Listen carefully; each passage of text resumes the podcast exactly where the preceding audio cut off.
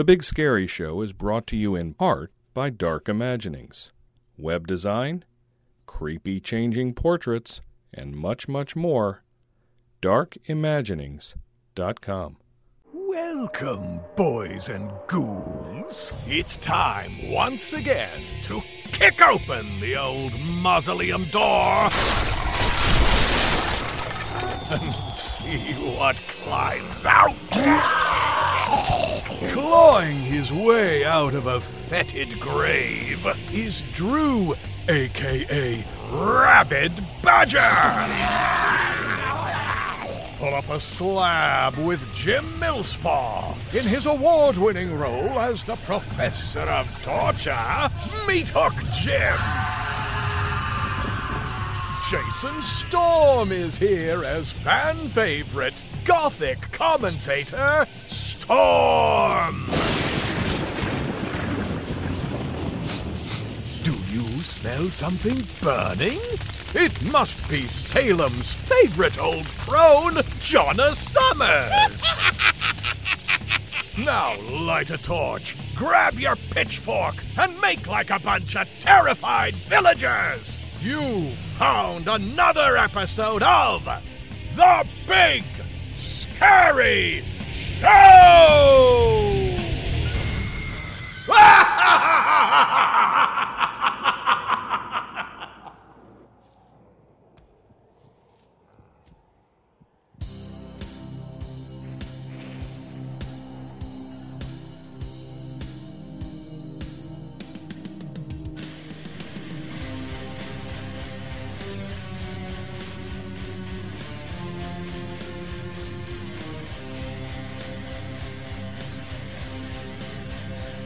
April showers bring Mayflowers. What do Mayflowers bring? A new episode of The Big Scary Show. Coming at you right now, and boy, do we got some fun things going on for you in this episode. We'll start off with Badger and Deadline News. He's got all the information you need to know about the industry. You, you got to get into this summer, get into your plans, and being in the know how. So we got that in Deadline News. Um, I've got a haunt minute, and I'll uh, talk about, you know, maybe your season might end early. We'll, we'll see what we could uh, discuss with that in Haunt Minute. Jonah the Old Crone has got some Ask the Old Crone information on expanding your business. You know, LLCs, partnerships, and uh, how to do it right and where you need to go. So that's going to be a great topic and something fun to do. And Meat Hook Jim brings you Between the Corpses, and we're going to solitary confinement with Meat Hook Jim this time. Ooh, that should be torturous.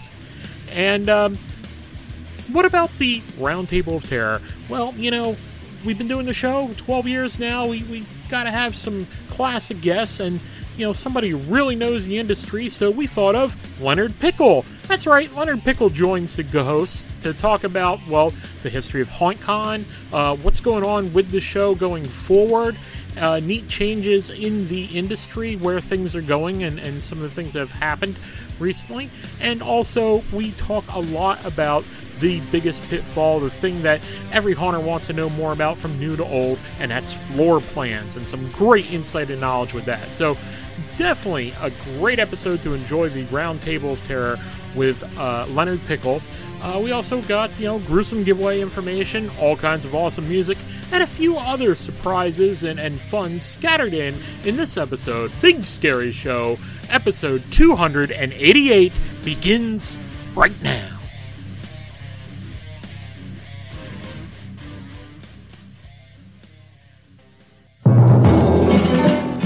Great high adventure in the tradition of the Guns of Navarone and the Bridge on the River Kwai. Spencer Tracy, Frank Sinatra, The Devil at 4 o'clock. Two men first met on the island of Talua in the South Pacific under the black volcanic shadows of the Devil at 4 o'clock. One, the island hopping Harry. The other, Doonan, a holy man. Where are you from, tough guy? I hear echoes. What's it to you? You spit your teas. That'd be Jersey. I come from just across the river, Hell's Kitchen. We used to eat punks like you. That's when you had your teeth. Together they raced against the damnable Devil at 4 o'clock. Spencer Tracy, Frank Sinatra. Volcanic Fury in Columbia Pictures, The Devil at 4 o'clock in exciting color. Hi, this is Big Bob Elmore. I played Leatherface in Texas Chainsaw Massacre Part 2, and this is a shout out to the Big Scary Show. Looking to step up your costume? CFX products perform in every environment film, haunted attractions, stage shows, theme parks, cosplay, and good old fashioned Halloween. Created for realism and comfort from the number one company leading the industry for over 16 years, a CFX silicone mask isn't finished until you put it on. Whatever your needs, CFX has you covered with silicone. And once you put it on, you too will agree that a CFX mask will be the most comfortable rubber you'll ever wear. Find your new face today at CFXmasks.com. CFXmasks.com.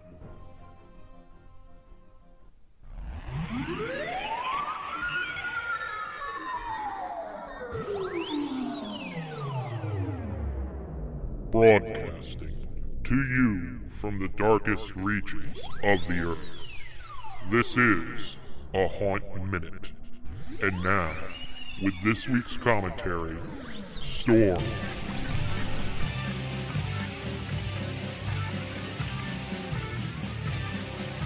All right.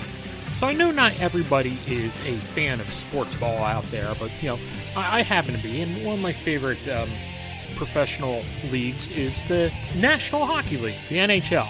And uh, you know, being up here in New England, I'm a big Bruins fan. So this week the Bruins season ended really early. Oh, gee, ugh. You know, they had so much potential. It was going to be such a, a big season, is somewhere all hyped up for, and they really had, you know, a chance to, you know, go far, go deep in the playoffs, and and really have that successful season, you know, that you want every sports ball team to have, uh, that you root for. And uh, no, it, it ended early, and that got me thinking too you got to watch his haunts because your season can end early. No matter how much you can anticipate and how good you think it's going to be, there's always the possibility that your season can end early. And, um, you know, not just outdoor haunts. You know, you, you think at first outdoor haunts are the easiest for that. You could lose a whole weekend to rain very easily, and that could end your season, you know, a week or two early. Uh, it's happened. It, it, sucks. But, you know, uh, even indoor haunts and stuff are affected by that. Uh, look at Superstorm Sandy uh, 10 years ago. And that closed a lot of haunts for the last uh, Halloween weekend, and you lost it completely. But there are things that can, uh, you know, shorten your season too. That you, you know, just got to be on the guard and watch for. You know, uh, any other type of calamity or anything. You know, even an indoor haunt, you have a pipe burst, and that could be the end of your haunt for the year.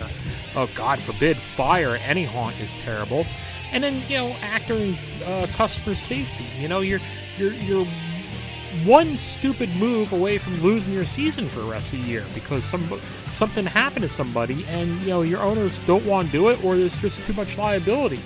And God forbid if there are other things that go on too. So you know keep an eye out and watch your other actors and your customers and try and get them out of the situation before they cause any trouble. Uh, but, you know, just keep in mind, enjoy the haunt every week you do it. Don't wait till last week to be your best week. You know, get out there and do it because you never know when your season's going to end early. Until next time, keep every minute scary.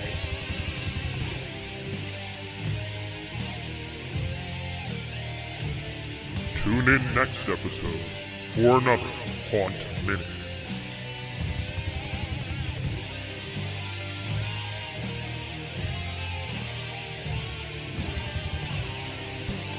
Hi, this is Josh Gates from Travel Channel's Expedition Unknown, reminding you to send all hate mail to storm at bigscaryshow.com.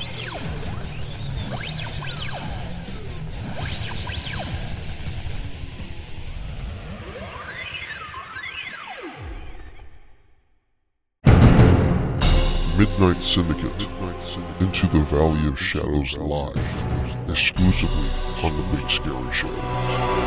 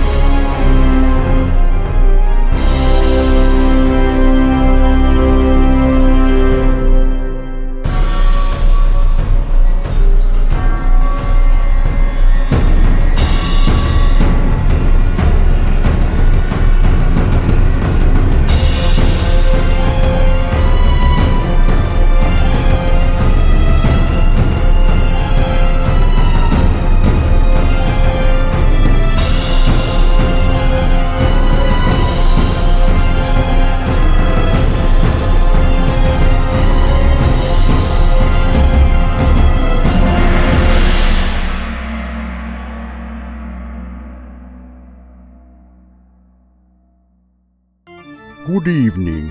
My name is Deadfield, the zombie butler. Visit me and all my friends here at VFXCreates.com and check out the new Putrid Pete, the zombie puppet. We have several new products that you might want to see. see you soon at VFXCreates.com. Music by Midnight Syndicate. Hello, hello, hello. It's Crazy Bob here from the Haunted Hydro Dark Attraction Park in Fremont, Ohio. And you're listening to none other than The Big, The Scary Show. Michael Hedstrom, Hall of Portraits on The Big Scary Show.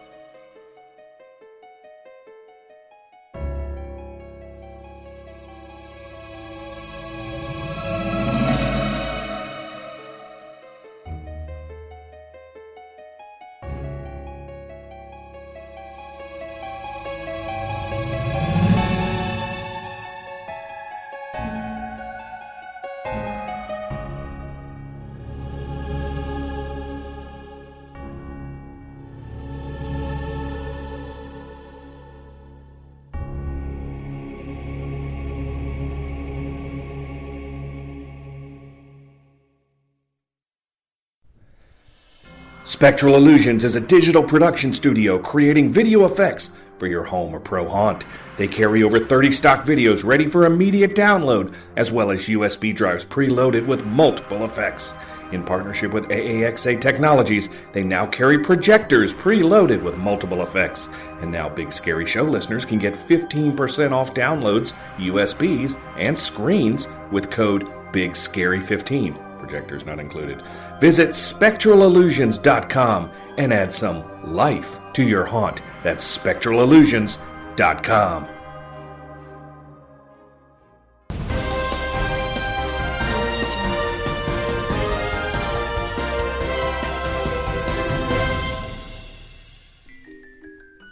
Hello, everyone. This is Drew Badger, and this is Deadline News for episode 288. And we're going to start off again with some sad news, this time from the Haunted Hollow of Beulah in Valley, Alabama. Haunted Hollow is sad to report that Christy Bird Burdett has passed away from cancer last week at the all too young age of 44. She had been a big part of Haunted Hollow since their second year and worked countless hours behind the scenes building, cleaning up, and getting it ready to open. She never missed a workday or a show. In addition, she had been an extra on The Walking Dead for several seasons, usually cast as a walker. She loved it, but she loved her children and family even more. She was selfless and a good friend. Christy is survived by her husband and six children. The Big Scary Show sends its deepest condolences to the family and friends of Christy Bird Burdett and the Haunted Hollow family and offers up this moment of silence.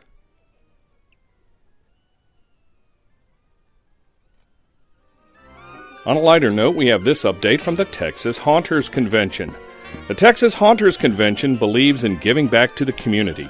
That's why for 2023 they have partnered with Yalloween. Yalloween is a Texas based nonprofit that wants to share its love of Halloween. They want every kid in Texas to be able to go trick or treating without parents worrying about buying a brand new costume. They work with community organizations to provide kids in need with free Halloween costumes.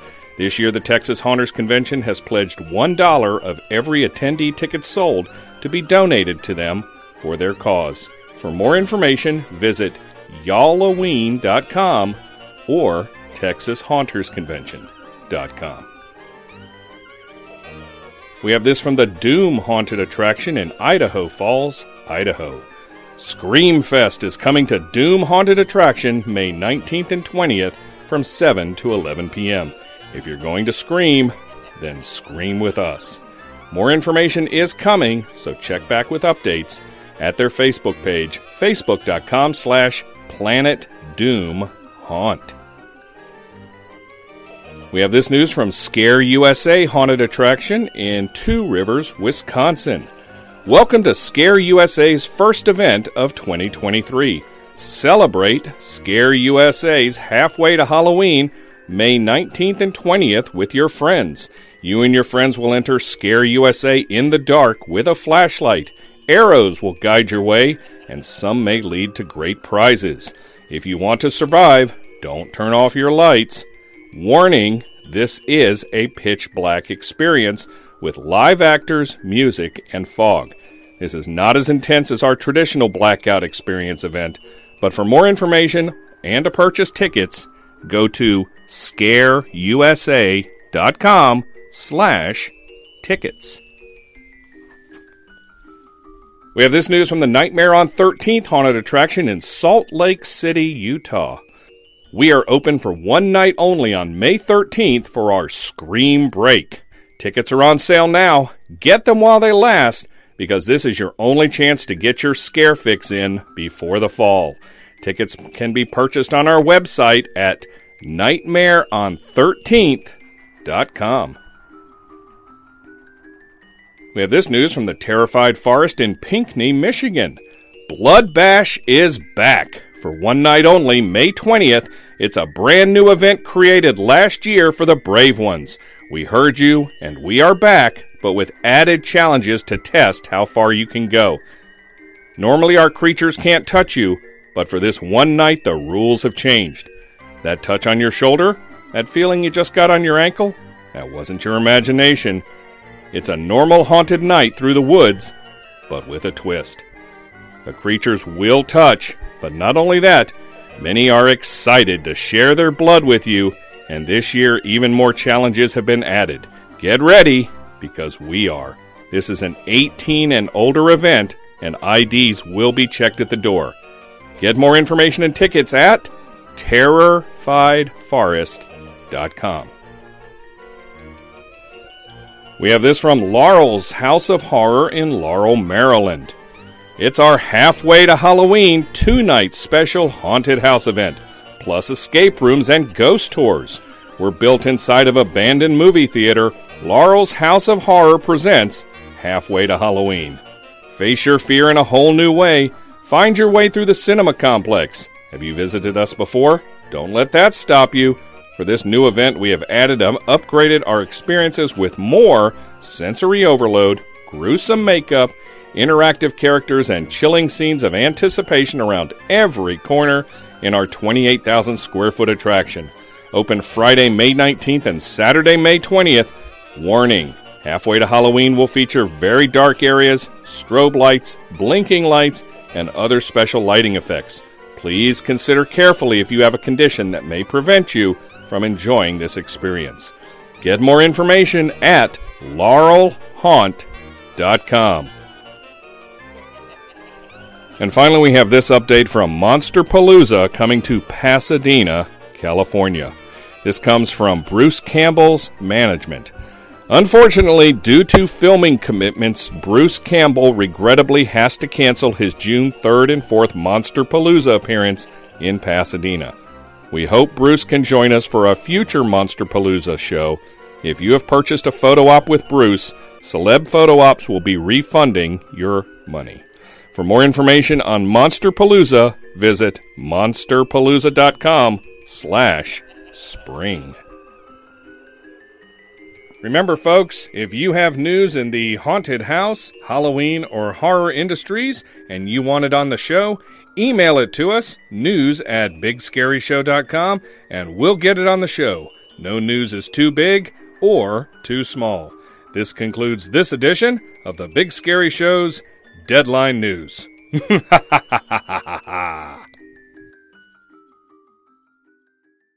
Want to take your haunt to a new dimension of terror? Then let Dark Imaginings conjure up some ghoulish graphics and web design services for your home, haunt, or crypt. Mm. To see more of our products and services, drop by darkimaginings.com. Let us help you get ahead of your competition.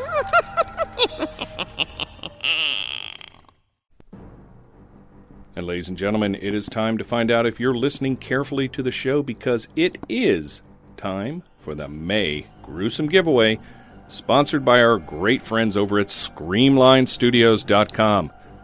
It may be halfway to Halloween, but you better get over to ScreamlineStudios.com and start perusing their fine products to go ahead and beat the rush. Now, you know how this works. I'm going to ask you a question. The answer is in the show. If you think you know that answer, send us an email along with your name and phone number to bsscontest at gmail.com before midnight on May 15th, and you may be eligible or selected to be the winner for the month of May. Now, without further ado, the question for the gruesome giveaway for the month of May is During the Roundtable of Terror, I happened to mention where and when I taught my very first actor training seminar. Where and when was my first actor training seminar? And there may be more than one answer to a part of that. But if you think you know the answer to that, email us the answer with your name and phone number to bsscontest at gmail.com before midnight on May 15th, and we will select a random entrant. If you're a previous winner or a family member of the Big Scary Show staff, you are not eligible to win, but good luck, everybody, and thank you to Screamline Studios. The Roundtable of Terror is very proudly sponsored by HauntPay. Whether it's time ticketing, virtual queue lines, or anything else related to online ticket sales, have Alex and his staff set you up at hauntpay.com.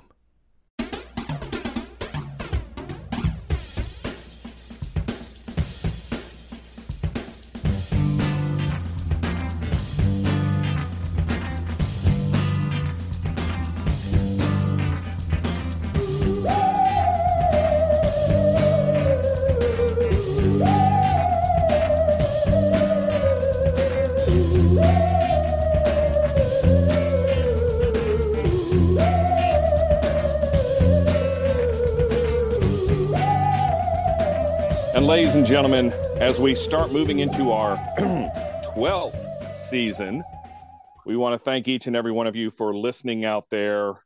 And thank you to our fine sponsors. And thank you to everyone in the haunted attraction industry that has supported us over the years. There are living legends in this industry, and we might just have one of them as a guest tonight. You know him, you love him, you hate him. We don't know, we don't care, but he's a fantastic person who has a wealth of knowledge in the industry and has actually helped the Big Scary Show grow over the years. And we'll get into that in a few moments. But we want to welcome to the show the man, the legend, Mr. Leonard Pickel from down, I believe he's in Florida right now. Leonard, how are you, sir? I'm great. How, how do you follow an introduction like that? I don't, I don't, I can retire. Well, now. you don't. We'll, we'll just keep on introducing and, and figure out questions afterwards. That's Well, good. we're going to be talking to Leonard Pickel tonight, a great guest who has, you know, decades of experience in this industry from from conventions and classes and seminars and building and designing haunted houses and all things haunt related. But let's also introduce our wonderful hosts. Up in Rhode Island, we have Storm. I'm still excited after a decade of, of getting the idea and putting it into our listeners' heads. Hundreds of haunts were open last week for Arbor Day. I'm very excited. You know, you called it, and we bow to your greatness, sir, because you absolutely were correct. Down in Cincinnati, Ohio, we have Meathook Jim. Yay. It's uh what is it now? It's uh beginning of May and I went to the halfway Halloween event Saturday. Fantastic. We'll, we'll probably mention that too. Out in Fayetteville, Arkansas, award winning owner of Banshee Manor, we have the old crone, aka Jana. I am currently working on a sweet potion to rid us all of allergies. Oh, I will be first in be line great. when it comes to that. My name is Drew Badger in Charlotte, North Carolina, and it is terrible with the allergies here. And somebody today told me that pollen is nothing more than tree semen. So now I'll never get that out of my head. But anyway, let's let's not talk about let's talk to Leonard Pickel here. Leonard, you've been in this business an awful long time. You have seen almost everything. I don't think anybody truly has, but if somebody has come close to seeing everything out there, it is probably you. For people who aren't familiar, maybe you're just getting started in the business or you don't really know, you've heard the name, but you don't really know the man. Tell us a little bit how you got started, what you have been doing, what are you doing currently, the life of Leonard Pickel in, you know, a few minutes or so. Well, I, I built my first haunted house in a college dormitory at Texas A&M University, where I was studying to be an architect, and went off really well. And we did several haunts there uh, while I was in college, and then I graduated with architectural degree and started apprenticing in the in the architectural firms in Dallas, and thought it might be fun to to do a haunted house for profit. Um, but I didn't know anything about trying to doing something outside of the dorm, so so I went to uh, uh, the March of Dimes and talked to them about chair about helping them with their event. And um, the uh, it was kind of interesting. The they when I called them up, they they had already designed the show and they were getting ready. The walls were up and they were getting ready to put the room designs in. And they told me to they asked me if I wanted to come out and, and talk to them. They had a room that they were they, they couldn't figure out how to build. And when they found out that I was a archi- you know, I was a, architectural graduate, they thought, oh, this guy should know how to build it. So they called me up and invited me to this steering committee meeting for the March of Dimes. And you know, we came in, sat down, and and they all started talking about, you know, well, we this is what we're going to do in this room, this is what we're going to do in that room, this is what we're going to do in this other room. You know, and, and everybody was really excited. And, and I didn't really say they came to the room that they wanted me to build and say, "Do you think you can build this?" I said, "Sure." And uh, and then we're and everybody's kind of getting up and putting their coats on and getting ready to leave. And and the staff person, you know, comes, you know, walks over to me and she says, "says You really didn't say very much about anything during the whole meeting. What do you think about the the concept and everything that we're doing this year?" And I said, "Well, I think all your rooms are backwards." And she says, "What do you mean?" I said, "Well, in, in every case." You've got this actor that's coming and scaring the group from the very front. If you do that, you're going to bottleneck yourself all the way out to the parking lot. And so everybody started taking their coats off, and we sat down and we and we reversed every room so that the actor came out from the side or from, the back, top, the bottom to scare people forward. And, and I'm not really sure where I came up with that concept, except that you know, of course, I'm a big haunted Disney Haunted Mansion fan, and that's and that's something about the, the haunted mansion that that ride never stops. So you and and i knew from what i what i had done in, the, the, little haunts that i had done uh, in college that you didn't want to stop anybody. You want everybody to keep moving. And so uh, we rearranged everything. I went and built the room for them and uh, that show did uh, 20000 people that year which was the most that the march of dimes had ever been able to do. And so they asked me to chair the event the following year. That's impressive for year one. Well, and I mean, I had done, you know, I had done some little stuff in, in college, and, and, those the haunts that I did in college were horrible. I mean, they were visqueen, and you know, it, I mean, they should have never been allowed to be open. But uh, but I did, it did teach me, you know, some things about how to scare people, and you know, I, I the one of the mistakes I made was to try to put a soundtrack, a different soundtrack in every room, you know, so that everything when people went through it, all they heard was mud because all the every all the, the music was fighting each other. So I learned you know, learn not to do that. Uh, you know, I obviously learned how to, to, to, scare forward, which is a concept that I kind of came up with um, with the March of Dimes, trying to make sure we're we're pushing people through. And and uh, and I chaired the March of Dimes haunted house for I was a chairman of that event for four or five years, and, and even I even designed several haunted houses for other chapters of the March of Dimes while I was doing that as a volunteer. And then one year there was a um, Halloween fell on a Saturday night, and we knew we were going to be hammered. We just knew we were going to have more people than we could handle. And so I I came up with the concept that I called a reverse funnel. The haunted house started off with one pathway, and then it's at a certain point inside the show, we I split the pathway so that there were two different uh, paths for the people that were going through to go through. You know, and I instructed all my actors: you got to scare forward, scare forward, scare forward. You know, pop out, scare somebody, look back to see who the last person that saw you were, go back and you know, and go back in and not come out again until they until uh, uh, that person passed. Uh, and then I had people on both sides doing that same thing. So we we had it ranged so that we could scare a constant line. And uh, so we opened the show at seven o'clock. You know, the parking lot starts filling up, the line, the queue line starts getting long. You know, so I gave the I gave the person taking tickets the the, the sign that we had come up with, and and she starts taking tickets and she's taking tickets and she's taking tickets. And man I, i'm just looking at oh my god that's too fast. But i went to the exit and looked at the people that were coming out and they were laughing and slapping each other. Oh you really got scared. So i let it ride.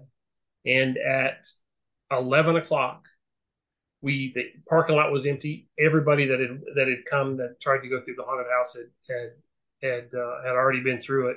And we'd done over 4000 people so I, wow. I was able to do uh, a thousand people an hour. Uh, wow. For the time that we were running, and everybody had a good time, and they got to go home early, and you know it was it was perfect. I, I know haunts who would dream of being able to put a thousand people through in an hour.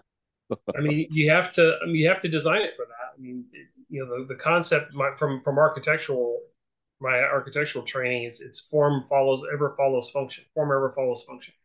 And when the function of a haunted house is to scare the crap out of people, obviously, but it's also to make money. And if you're, you know, uh, there's, you know, if you run by a haunted house and it's got a, a mile long line in front of it, there that guy's either rich or he's not letting anybody in. You know, if, if your capacity is really low, you can't make any money. And if you can't make any money, you don't get to play anymore. So you, everything's a balance with haunting.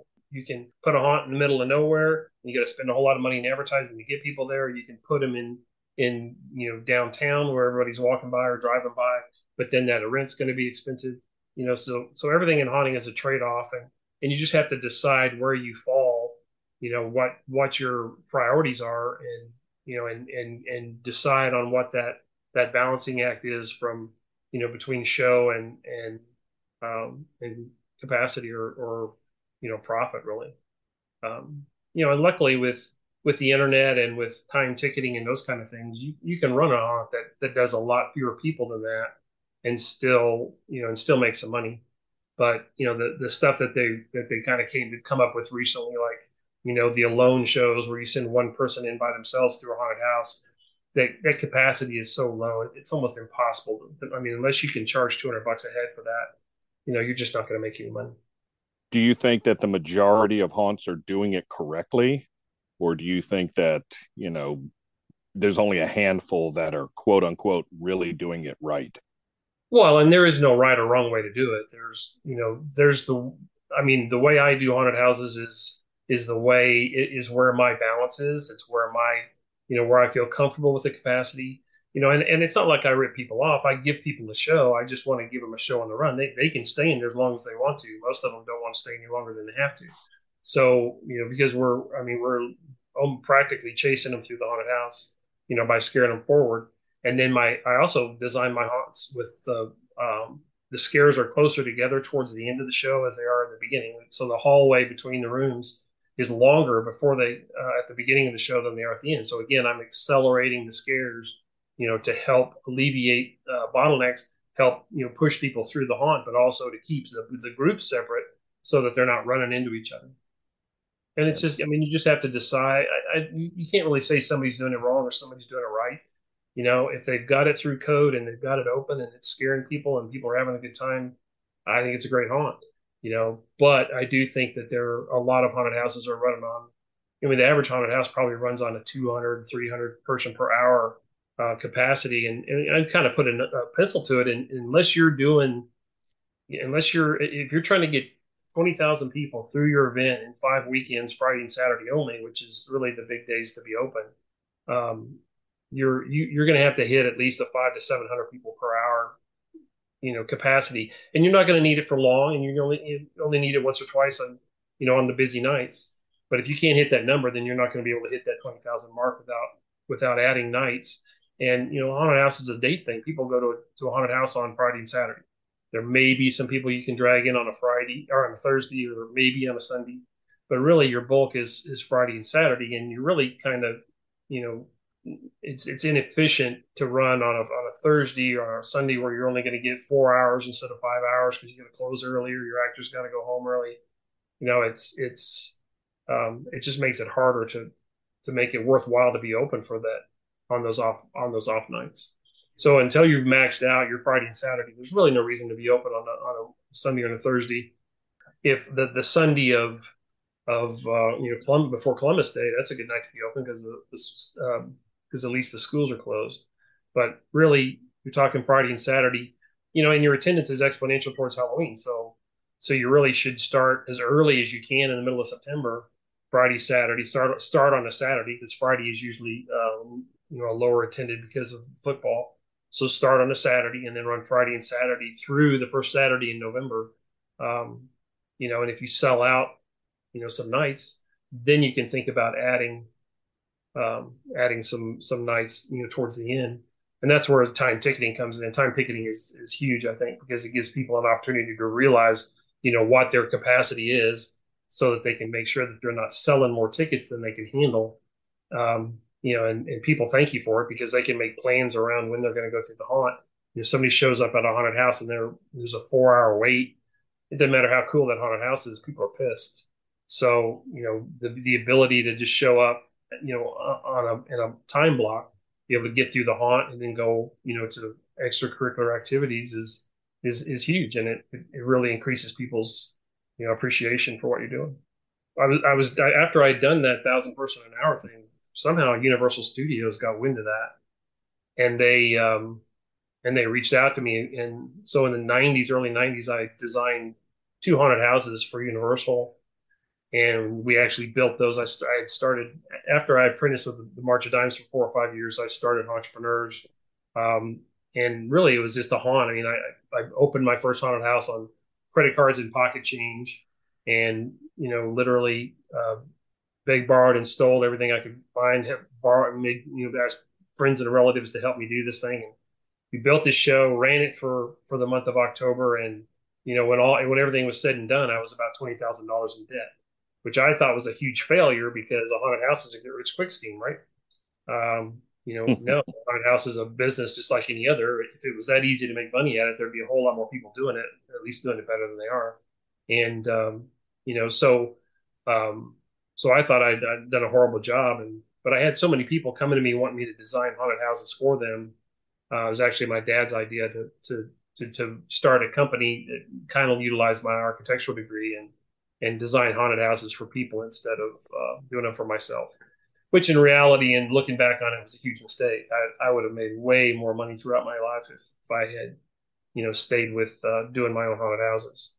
You know, but you know, I'm a, I'm the big designer. I'm not an operations guy. I really I enjoy the design and I enjoy watching people go through my haunts, do my designs but I really, you know, when October rolls around, I'm off seeing other people's haunted houses. I, I travel the countryside. It's one thing that I've done really since the very early days of the March of Dimes is travel the countryside, you know, looking, going through every haunted house I can find.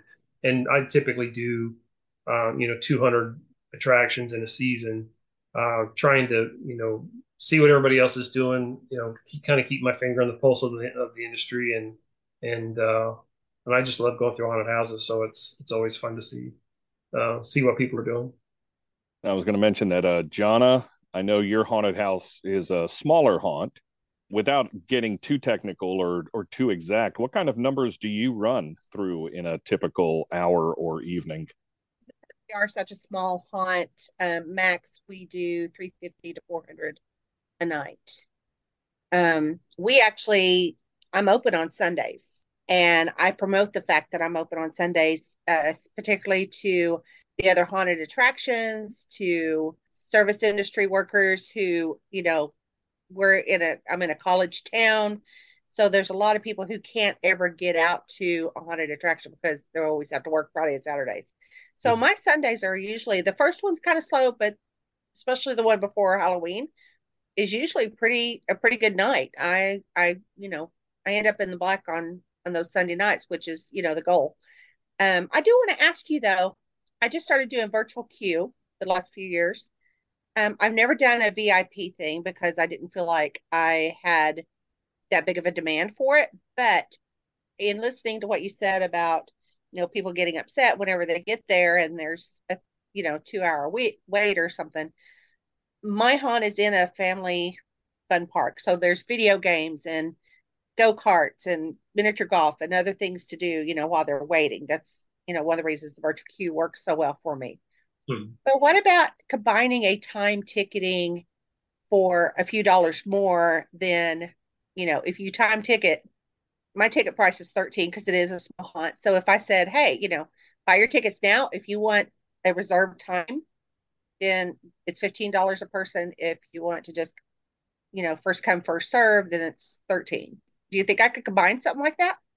Um, sure, try it. Um, you know, you'd have to, you know, with when, with time ticketing, you you max out. You, you decide how many people you can do at every fifteen or thirty minute increments, and then you sell those hours out. In fact, when I when I post my tickets, the the first thing I do is is sell out nine o'clock um, throughout you know Friday throughout the run. I sell out Friday night at nine, at nine o'clock is sold out because that's when everybody seems like they want to come. So, and that's to prime the pump. So when people look at tickets and they're trying to buy their tickets, they say, "Oh man, I was going to go at nine and it's sold out. I better get my eight, my nine thirty or my eight thirty tickets now." It primes the pump, and and so you'll know before you ever arrive on site how many people that you're going to have that night. Um, and if that night is sold out, that's a good thing because now you have exactly how many people you can handle for the time that you're going to be there, you're not going to be there till midnight or three o'clock in the morning trying to get the, the last group in.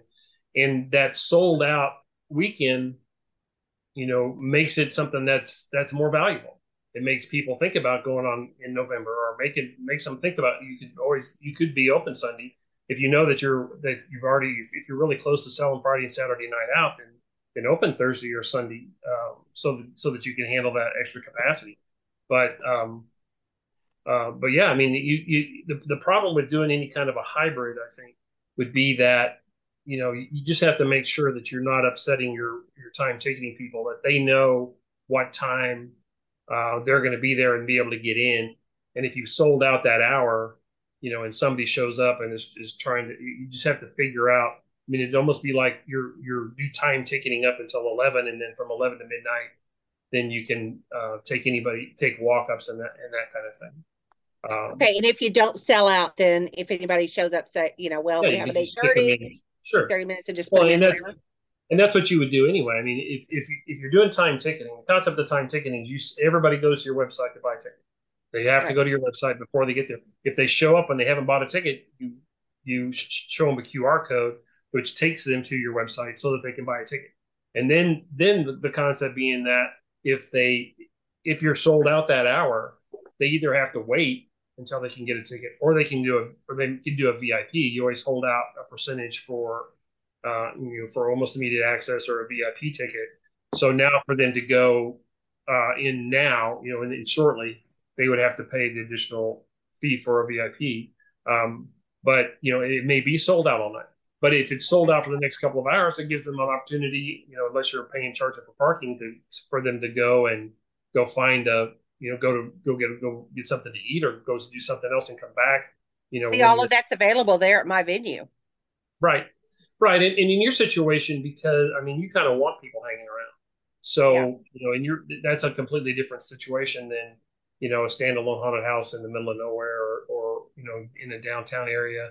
Um, but even I've even done that. I've even you know gone up and and seen, seen the line line was long and you know gone to get something to eat or drink and gone and got back in line um, to do that. So I mean it yeah I mean it, it it it's a but but you can still do that even with time ticketing.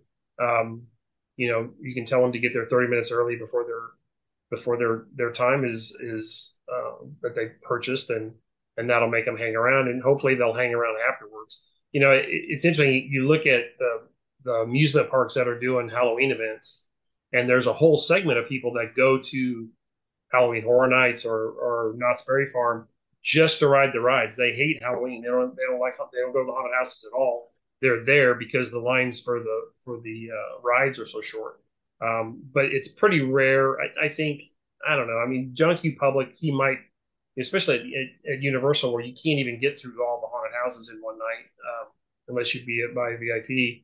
You can. It would be a situation where they're and they they do they go through a couple of haunted houses. They get tired of waiting in line and then they'll they'll go ride rides. But but I think in most cases, you know, it's two different things. People are either there to ride the rides or they're there to go do the haunted house. And I would be surprised if there's as much mixing as you think. I mean, if, if they're there and there's a, I mean, you know, and, and the other thing about time ticketing is, I mean, if you have a three hour, if you've got a two hour wait in line, people are not going to get out of that line. You can't, you can't sell them anything to drink. You can't, you know, convince them to go to an escape game. You can't do anything. They're in line and they don't want to get out of line because they'll lose their place. You know, if it was a time ticketing situation, then they can walk around and and, uh, and do other things while they're waiting for their time. Yeah, with the virtual queue, they can do that too. Sure.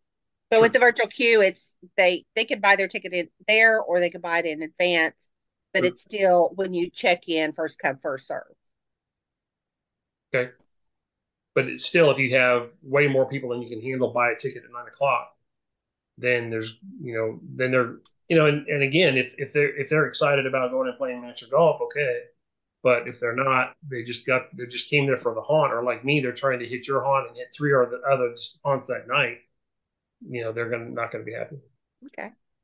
But I mean, again, there are more ways to scare people than there are people willing to be scared. So there is no right or wrong answer. Try it. If you like it, great. If you don't, try something else. You know, the the newest thing in ticketing is is dynamic ticketing, to where if you buy your your tickets to your haunt in you know in January, then they're cheap. But you, you buy them on on Halloween night, and you can't. You know, you, they're really really export, expensive. And so, and that you know, it's the same way a concert or a air, airlines or whatever. That's the way they sell tickets with, with dynamic ticketing. And there are a lot of there are several haunted houses that are doing that and are really excited about it because their their bottom line is raised substantially. I don't like that as much as I do with uh, with the time ticketing because I because I kind of feel like you're gouging people when you know the price is going high. And but it does the same thing. It keeps people that from it, keeps you from just having massive a number showing up just from the pricing uh, if you do it right so that that your price goes up and that decreases the number of people willing to buy a ticket and supposedly would would help you keep those lines down um, but I'm a fan of time ticketing have been for a long time. It was really COVID that that that pushed people into doing it. I, I did a seminar at Transworld, God, I don't know how long ago, that um, about that time ticketing was the future of the haunt industry, and uh, it took COVID for for uh, to get people to actually you know be forced into trying it, and now most of them love it. I mean, the people that are doing it are are continuing it, so it's something that's coming that a lot of people are doing, and I think it'll that'll continue because it's just more convenient for the people buying ticket. I, I am not familiar with dynamic pricing. That's interesting. I, I don't know of any haunts in my area that do that. And uh, I would guess if you bought tickets in January, you're also taking the risk because I'm I'm assuming that there are haunts that probably selling that in January and February that may not open that season. They may not pass code. They may have issues. In January January was an exaggeration. I mean, oh, okay. You know, like I don't, I, I maybe I don't know. Uh, I've seen that, pre-sales maybe three or four months. I think right. I think the earliest pre-sales that I see are like June, July.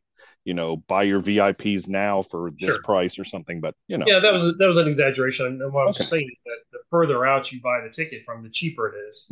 And then it and, and then that but that and but the more tickets are sold, the higher the price goes. That's why it's dynamic. And um, you know, and that and and those the haunts that are doing that are almost open every night because now Monday is dirt cheap. You know, so if you can't afford to go on Sunday or Saturday, you can go on Monday and it's less expensive because there are fewer people that bought tickets on Monday. Uh, a lot of those haunts are open are open uh, every day. I wonder how risky that is if you sell out at nine o'clock on Saturday with tickets bought in June for say twenty dollars, as opposed to if you didn't have them on sale, then they're paying thirty five and selling out. You're kind of losing a little money there. There is no there is no sellout they don't sell out. They don't okay. sell out. Well, not They're yet anyway. Somebody will at some point, maybe. No, you put them oh. in line. You you put them in line with you know, and and so there's a guy that spent sixty bucks on a ticket and a guy that spent twenty bucks on a ticket, and they're in line side by side. You just hope they don't talk to each other. So that would be that would not be good. That but, that uh, probably wouldn't. I, yeah, I, I so, I mean, fights breaking out. you know, well, I don't know about that, but no, the people that are using it, the people that there, there aren't very many, but there are few people that are using it are swearing by it, and that it dramatically increases their bottom line. You know, that's kind of what we're here for is to increase our bottom line. Yeah, and well, Badger, your your example would work if you were going to sell a thousand tickets either way. You know, the, the thing is, the night of, you're taking more of a risk of less people showing up. So that that's that's too. why the dynamic really works with that, and the, the numbers increase. And then, you know, marketing wise, um, you know, everybody talks, oh, the best marketing is word of mouth. No word of mouth is going to go faster than a sellout for a night. You, you sell out one night in your haunt, guess what? You're going to double up on your uh, weekend before and after the next year because people are going to see that happens there and they're going to say, you know, the, the whole fear of missing out uh, goes in there. So dynamic ticketing and time ticketing can, you know, become part of your marketing strategy just within that. You, you show a sellout and you're going to get more sales. Right. Yeah, that's why I sell out nine o'clock when I first put my tickets up and then I can decide, you know, as that night starts filling up, I can decide, okay, I can open that up and now sell those tickets, sell that slot, or I can give my guys a break, you know, give them give them a little bit of time to relax in the middle of the night before they go for the rest of the get the rest of the run.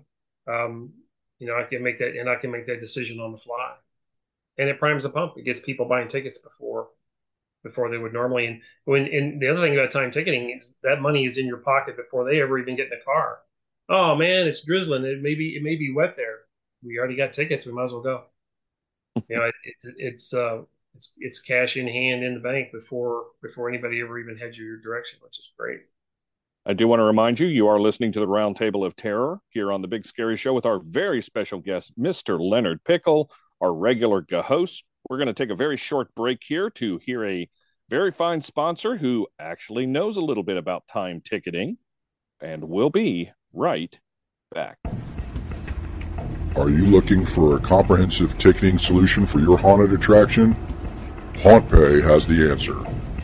We skip the features you don't need and focus on the ones you like, such as timed ticketing and repeat time slots, variable ticket types, bundle and combo tickets, social media discounts, and now featuring all-in-one options including managing your tickets online and at the door, as well as upselling and managing your merchandise and concessions with a comprehensive report on everything at the end of the night.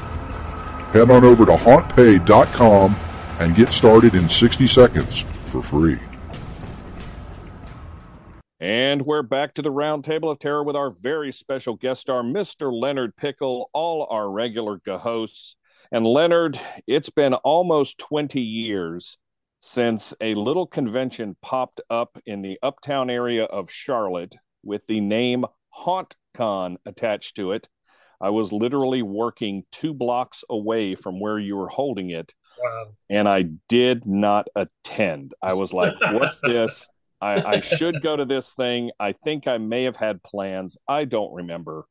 But oh my gosh, that was that was one of my bigger regrets not attending that the first year because I know I would have gotten so much more into the industry at the time. I was working as a scare actor at the time at Scarowinds.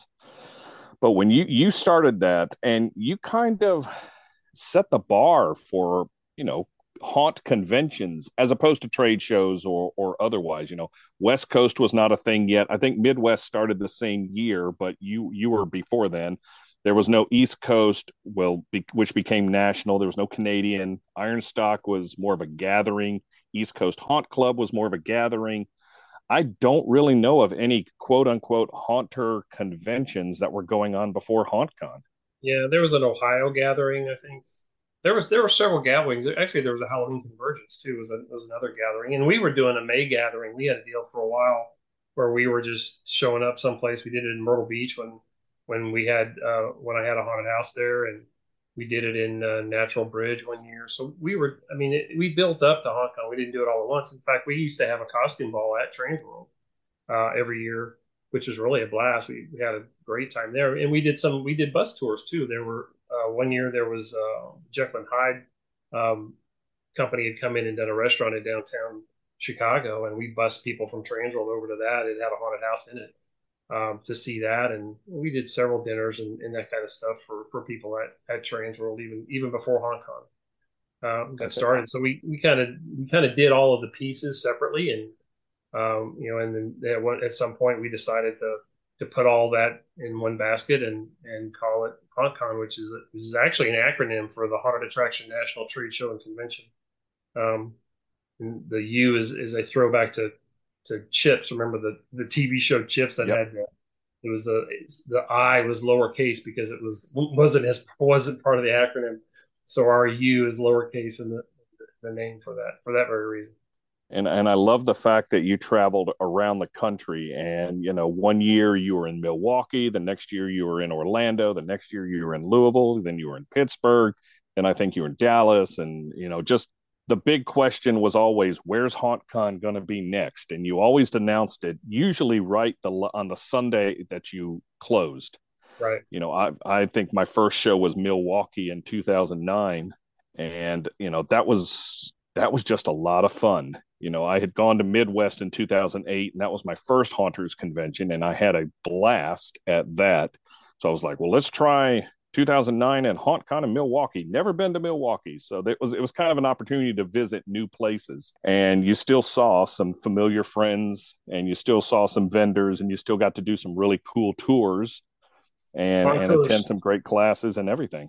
Yeah, haunt tours was our big thing. I mean, that's the reason we moved was to go see haunted houses, and, and we got to see haunted houses like Rocky Point and you know some other very very famous haunted houses that are gone now uh, because we were able to you know, to to talk, convince them into letting us do an off season tour and and see their event. And you know, and it was great. I mean, it really was. You know, and, and our goal was to grow the industry. Uh, that's what we were trying to do was to grow the industry because you know we knew that the the people there there there were a lot of people going to Transworld, but there weren't there weren't as many people as there were haunters. And for us to be able to, to go city to city and introduce people in that city to how cool it is to go to a to a haunt convention.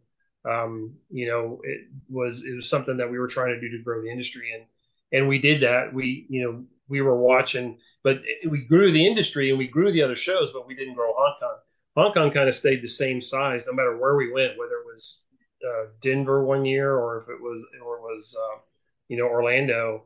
We the show kind of stayed the same size while we watched Transworld and we watched Midwest Haunters Convention. You know their rock their their numbers started rocketing. Um, you know because we were introducing people you know to what how cool it is to go to a haunt convention, and then we disappear, You know, and they'd say, "Well, we wow, it's clear, clear across the country. We're not going to go to that this year. Where else could we go?" And you know, I, I honestly think that we we dramatically built the size of Transworld and Midwest. I know Midwest for sure. We we kept we kept having a show around them. We'd have it in Louisville, or we'd have it, you know, someplace else that were that was near them. You know, and, and then we would watch their attendance grow. So I mean, it, it was it was good for the industry. I, I, think you know, and and you know, HauntCon is is uh, is back. You know, we're back. Um, I sold my interest in HauntCon 2016, I think, and um, um, and the reason for that was you know, we were struggling with it. Um, it was um, you know, and, and, we weren't we were not convention people. You know, I, I started a magazine uh, called Haunted Attraction Magazine way back, and you know, I wasn't I'm no editor by any shape of the imagination, but but we were able to do that for a while, and so I sold it, and the guy that I sold it to ran it into the ground uh, you know, and, and then so we started this convention, you know, did, did okay with it, you know, but we never, we just never could grow with it. I thought surely if we, we hired a, a convention company that knew what they were doing, they could, you know, take it to bigger things and, and do stuff that we could never do with it with deep pockets. And, and they just left it in New Orleans for, you know, four or five years, which, which, which killed its ability to tour and go see other haunted houses. So it, it you know, kind of ran that into the ground and, and then Fear Expo popped up, and and uh, Doug Sheldon was was you know talking about doing this event, and I volunteered to to help him with the education, and um, you know, and we were very successful year one, and I, we doubled our numbers, our attendance numbers from from this year, year two, um, and then come to find out, you know, Doug has purchased HauntCon from from uh, um, from the Halloween and Party Expo people, and and you know now we're doing now HauntCon is back. I mean, it, it kind it, we were HauntCon was supposed to move to Dallas, which would have been huge for it, um, but uh, COVID hit, and so that all you know went by the wayside. And and then they moved the Halloween Party Expo show to Las Vegas, which you know we had already seen when Transworld went to Las Vegas how devastating that was to the show. So we, I, you know, I told them, do not take HauntCon to, to Vegas. That that'll just kill it. It was already on life support anyway but Doug is you know breathing new life into it. You know, we we kind of co-hosted the uh, the show at uh, at Fear Expo with HauntCon, uh, and now HauntCon is going to go off and do its own thing. And and the the uh, the goal is to the, the plans for it are that it's going to move city to city again. It's going to be moving around, um, you know, like the old HauntCon did, and and hopefully that will get us back to where we were. Our, our education where HauntCon was always just stellar. I mean, we people would just rave about our education, and it was weird because we didn't, we never paid anybody. We never paid our speakers. We just, you know, opened the doors and let people come and speak, and you know, we we try to point them in the right direction. But one of the things that that HauntCon was was an incubator. You know, we incubated new speakers, people that had never spoken before had an opportunity to speak at HauntCon. You know, get their legs underneath them, realize how much fun it is and how good they were at it you know, and then they went on to speak at Transworld or Midwest or some of the other conventions. Uh, so we incubated uh, speakers, we incubated uh, vendors, you know, people that were that had a product they were thinking about trying to do that couldn't afford a booth at Transworld. You know, they would come to HauntCon and, and try out the waters and see whether people were interested in their product or not. And some of them went on to do, you know, huge stuff in the industry and have now got you know four or five booths at at Transworld every year. So, and, and, we incubated our, our exhibitor, our attendees as well. You know, people would come and take the education year after year after year at HauntCon. And one of the mistakes we made with HauntCon was we, we got that we got we got everybody up to this to a certain level of education, and but we never went further than that. We never created you know kind of a master class, you know, some kind of an, an education level that was you know over and above, you know, because we weren't paying speakers. We we kind of and we kind of got everybody up to a level, but we never took them to the next level. And that's something that we're planning to do with with the new HauntCon. That that's going to be a big thing that we're we're pushing towards. Is we're gonna we're gonna pay speakers and we're gonna bring in people that you know are are going to take the haunts that we brought up to a certain level to the next level and, and go further with that. So we're looking forward to that. It's going to be the the first weekend in February in, in 2024, and uh, you know I'm down here in Orlando talking to all the haunts and looking for some cool stuff to tour. Uh, so we'll definitely have a, a, a, pre-show tour, all-day pre-show tour, and then have several other um, uh, tours uh, throughout the throughout the weekend as well. So we're going to get to see some cool haunts, uh, see some cool stuff that isn't haunts. Um, then uh, and also you know in the education, we're, we're planning on taking the education to the next level, and we're learning from some of the cool stuff that that Fear Expo has done. You know, with the um, um, the kind of speed dating kind of marketing stuff or the networking stuff that we did at Fear Expo, uh, we're gonna we're gonna implement that in, into Kong as well, which which really has been a huge, um, hugely popular. So we're looking forward to that as well. I want to uh, firstly, I want to personally thank you because here's your fun fact of the day: the very first class I ever taught at a convention was at HauntCon 2011 in Louisville, Kentucky it was the, I think the topic was how to make the best of your acting ability with the tools that you have, you know, kind of haunting on a budget. And ironically enough, when I saw your class at Fear Expo, you were talking about how to bring out the best scares for as little as possible for, you know, with what you had. So, you know, I we've kind of come this full circle. And since I've taught since I taught at HauntCon in Louisville, you know, I taught at the Canadian Haunted Attractions Conference. I've taught at Midwest Haunters. I've taught at West Coast. I've taught at Scare LA, and you know, haunted houses from California to Florida to Canada. So you know, you know, you were an incubator for me and my company, rabbitbadger.org, by the way. And uh, to this day, I am still doing actor training and and using some of the techniques I taught all the way back in 2011. So yes, you were an incubator indeed. And I think Jim and I both co-taught along with a couple of other people at the Pittsburgh show in 2012 when you had a cancellation. Right. And you kind of needed an immediate class, and we just kind of did a queue line acting class with characters that we were using at the various haunts we were working at. I think Tater was involved. I think Jackie was involved. I think uh, Katie Lane might have been involved in that. I'm not sure. Here's and some, some other folks. Um, yeah, as a matter of fact, right before that class, I got I got to teach my first class at, at a con uh, with my basic scare acting class, which was right before that empty block. And, you know, it was just like we threw it together in a matter of minutes and we did the queue line acting class. And it was quite successful. A lot of people were there and a lot of people actually enjoyed it. It was kind of a um, here's a bunch of queue line actors. We all scare and act in different ways. Any questions? And then everybody kind of went off and did their own thing for a couple of minutes and menaced the people in the audience, and and people started asking questions, and it was really kind of neat.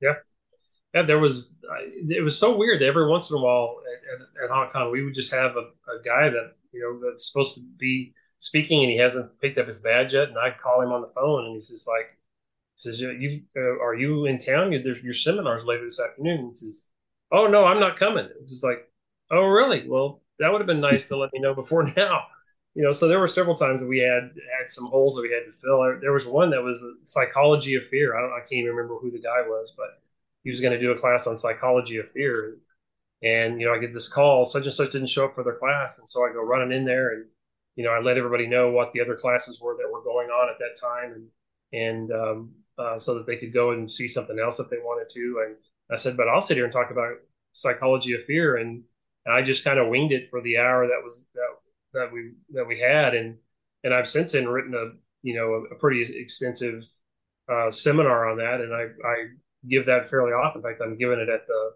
at the uh, Southeast Hallows thing that's next weekend.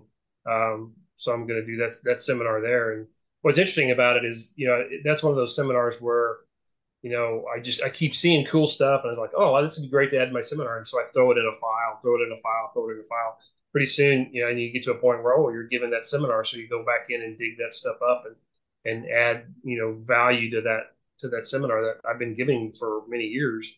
Uh, but it's got a whole bunch of new stuff in it because because you know there's always new new ideas, new concepts, and and new information that pops up, new studies on on how. I mean, there there actually did a study on why and how people get scared in a haunted house. Some somebody in in Europe did this massive study about that. So so I went and grabbed all that information too. So it's kind of cool. So you said HauntCon is going to be traveling. Is it going to stay in February? And if it is, does that mean it's going to stay in the southern half of the U.S. as it was when it was going on in January? Correct. Yeah, it's going to have to stay south unless we move it to, to earlier in the year. And as of now, my understanding is that it will stay in January or January, February. Okay. So it'll have to be south or California be fun. It would be. Any uh, questions for Leonard at this time? I want a brief explanation of your. Forgive me. Is it the the triangle thing that you use for floor plans? The grid is that what triangular it's called? grid system. Triangular grid system. Yes, please explain that to me. Well, I mean, when you're when you're getting ready to design a, a haunted house and you're looking at this big white sheet of paper, you know, there that it can be anything. And um, you know, I, I was uh, building haunted houses for the March of Dimes, and and I think it was like 1980, and they uh, they came up with this great new concept, which was instead of stick building everything and and sheeting it in plywood, and then when the show was over, taking it apart, which was nails at that time, there weren't screws, taking the whole thing apart and throwing two by fours and plywood in, into the back of a trailer and trying to do the same thing with it the following year. What if we built four by eight panels and then just attached them to each other to create the, the pathway for the haunt? So that was the brand new thing, and I think it was, I think it was 1980. That was uh, that that kind of changed the industry really for um, although every once in a while I'll see somebody even now that said that I look at that, I said, that's not panelized. He says, oh no, we built it just like a house. It's like, good luck changing it, but, uh, or moving it if you need to. But, um, so yeah, so that was the brand new concept. And, and I had just graduated from college in 80 and started working with the March of Dimes and they'd come up with this concept of, of panels. And of course, a panel is four feet wide. So when you look, when you think about, okay, we're going to make a floor plan and instead of you know free forming it because we're we're stick building it we're going to make it in four foot increments so everybody was doing a square grid four by four by four square grid and then they were setting panels on that and creating the pathway well i just graduated from you know architecture school in college and they had taught us in college that uh, two things one triangles are stronger than squares because if you take three boards and you put a nail in the corner of each one of those it won't rack. It doesn't go anywhere. You take four boards and put a nail in each corner. You have to put a diagonal in there just to make it solid. So if you did a triangular grid instead of a square grid, now your bracing would be easier and it would be more solid. Uh, and then the other thing they came up with, or they taught me in architecture school, is that uh, there's a thing called field theory. And uh, at the time, the guy that was that was um, that was teaching it was still alive and was was teaching in in uh, Chicago. I wish I'd have thought about it uh, long enough to go and, and, and see some of the stuff that he that he was doing. But it's called field theory, and what you would do is you would take you would take squares and you would rotate them. He would make smaller squares and rotate those, and then he would put them put them underneath his sheet because we were drawing with a pencil back then. Put them underneath his sheet, and he would use those shapes to create a space that was more interesting than just making everything square. Uh, and he called that field theory. So my adaptation of the triangular grid versus a square grid, and you know, putting running that underneath my sheet to create um, uh, a triangular grid system uh, was uh, was that's how that's how I came up with it. We we did that for the first time, and I think it was in '81 in uh, with one of the March of Dimes uh, houses in in Dallas. And the first thing we noticed is that the uh, the the fact that the, those panels are four inches thick, and when you have those meet at a goofy angle that's not 90 degrees, it becomes, you know, there's big cracks and holes in it. So we used the volunteer labor that we had and took every one of our panels apart and laid the two by four flat in the wall.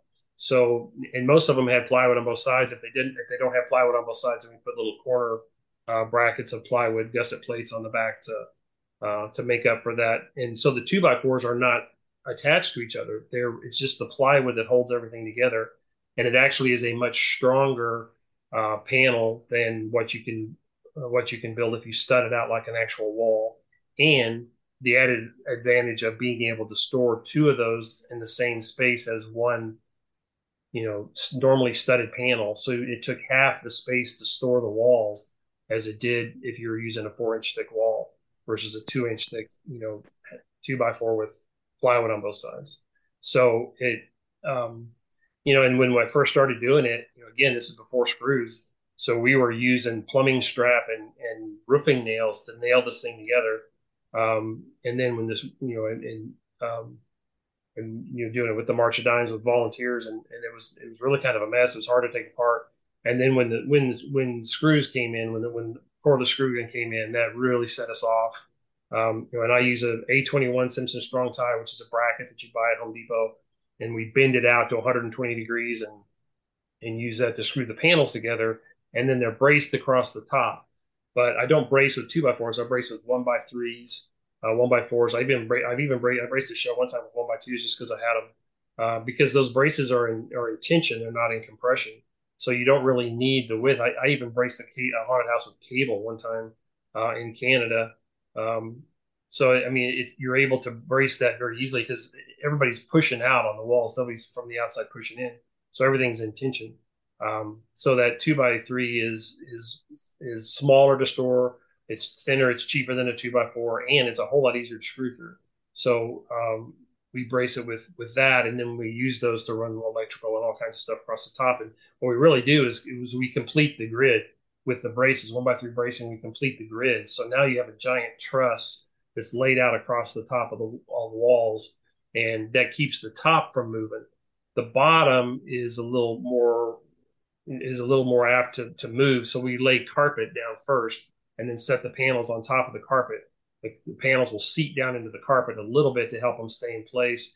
And if we've got a spot that we that a wall keeps moving out at the bottom because there's a scare there and body people are body slamming it or something, then we just add a door frame or, or add a you know a piece of one by or plywood or something on the floor to to keep that thing in place. Um, but it's a very strong system. You can't beat it. It, it, it. It's the cheapest way to build a panel. It's the fastest way to build a panel. It's the cheapest way to set up a haunted house. It's the fastest way to set up a haunted house. Um, and there's there's all there's plenty of information on my website that you can search around for articles about it that that you can learn how to do it for yourself. I That's believe what I've been was... using for eight years. Oh, you've been using it? Good. Well, going on the eighth year, yes. Nice. That's a, it's a temporary installation, and so that's what we do. Is oh. I have you know these huge stacks of panels in my garage, and they get loaded up every year, and yeah, that's exactly what what I do. That's how I build yeah. my haunt. It's brilliant for it's brilliant for a haunt that you have to take down and put back up every year because it stores nicely, um, mm-hmm. and you know, I don't have the guns to be able to pick up a four. You know, I typically, I, I just don't have the arms for it to pick that up. But if you walk up to one of those panels backwards and reach around and grab a hold of the panel and use your legs to pick it up and set it on your hips, you can carry that thing around all day long. In my youth, I could carry two of them. Uh, I uh, can't do that anymore, but you can carry those panels around all day long without without ever getting sore or dropping anything. Um, well, I'm I'm the old crone, and I do get sore, but I can carry them. I can move them. Yep, uh, back up but, to them and use your use your hips and use your legs mm-hmm. to pick it up and your hips to carry it. Man, yep. it's, it's, brilliant. And you know, I I never build anything bigger than four by eight because I know I'm going to be the only one there taking it down at some point.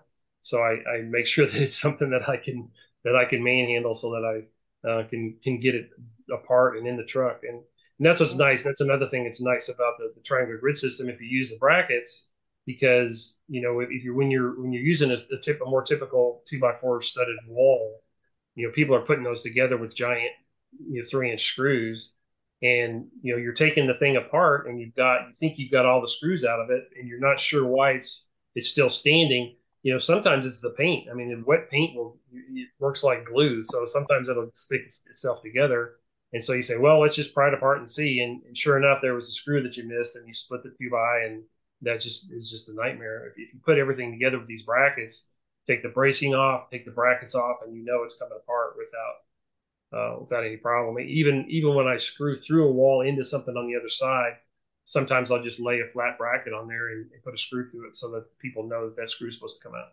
Well, what I do is, um, like my facade stays the same. Right. It, but I change the, you know, inside of that around. But um, my facade, because it's got the, sorry, my house barking, um, to to keep the pattern of the stones and everything for my castle is they're actually numbered. So right. every year they go down and they're in order. And whenever we go to put them up, we know exactly what order they go in. So we're not trying to play jigsaw puzzles out there. Um, so that works really well too. Here's a new tip for you. Instead of numbering the panels, number the connection. What so do you mean? Now, instead of if you have if you've got a room and you've got the four panels make up the room, you've got panel one is connected to panel two, two to three, four to one, which makes no sense. But if you number the connections, so when the first two panels go together, that's that's connection one. You put a one on both panels. And you go to the next connection, that's connection connection two. You put two on both panels, and now you come around, you've got four on both panels on the other end. Now you know tab A goes into slot A, and you can put that thing together really quickly without even having plans. Oh, haunts by IKEA. Uh, it, yeah. it, it's it, it's amazing how much material this saves too. You know, I, I, remember I was working with my general manager on the hayride, and we'd do this uh, for outdoor haunts and making mazes. And you know, the, the first thing you realize is right angles are not scary. So a maze with all right angles, just it's it's not scary. It uses so much material but uh, doing odd shapes and, and, and you know cutting back on that. And it's amazing how strong it is because this process works good with Leonard you probably use it more for indoor haunts but we use it for outdoor haunts which would have to withstand a New England summer. So the occasional tropical storm or hurricane comes through and you know the the scenes which were you know we thought were permanent and you know were built like a house wall and were you know right angles. And the guy who built it did it three years before and sits out there. They're the ones that fall over. And you know our goofy you know if you looked at it from a distance it looks like this maze should not be standing up but it would be solid and and handle a thousand people crashing into it uh, each night. And you know require the least repairs as you know the the right angles and the stuff we thought you know was permanent. That that that'd take the bigger beating. It's hard to it's hard to brace a, a square grid show you got to have some really long boards to be able to hit those diagonals. Um, so it, it becomes a, it becomes harder to brace. And and yeah if if, if triangular grid uh, maze is is braced properly you can't move one wall without moving the whole thing. So it's not it's not going to go anywhere. You're right.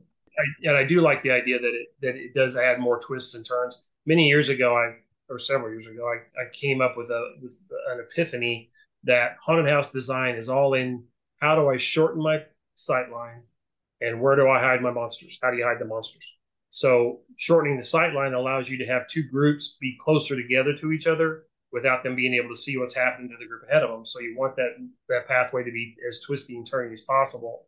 Uh, and then where do you hide the monsters? And the triangular grid uh, really helps that that pathway uh, with lots of twists and turns. You have to be careful because you can't do a zigzag hallway because it actually becomes a straight hallway with, with a triangular grid. But um, but if you're careful with it, you can make it you know much more uh, convoluted a pathway and you can get more haunt in the same square footage because the hallways are now three foot six instead of four feet, which means every two bays of wall, you've got an extra foot that you're at throwing into the next hallway all the way down, and pretty soon you've got you've got you know a few extra hallways that you wouldn't have had in a square grid. Uh, I will definitely testify to this because I remember back in 2019, you and I were both working at the same haunt up in New York, no names, but um, I was actually helping you put walls up on the inside of this haunt, and it was amazing how quickly this thing went up. We probably put up 30 or 40 panels in a few hours' time. And I know there was a full crew working as well, but they probably assembled that entire haunt in a couple of weekends. And it, it was it was a pretty large under a tent haunt and then suddenly COVID hit, and you know I don't know what's happened to them since, but you know that was fascinating.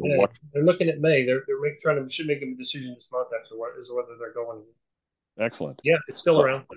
But they, uh, it was astonishing to see just how fast. You know, you, you'd stick the two panels like this bzz, bzz, bzz, with the brackets, and boom, next one, please. Yep. And that was pretty cool. So yes, and the fact that you couldn't walk more than about four feet without bumping into something, or you had to turn to, to at least see where you were going.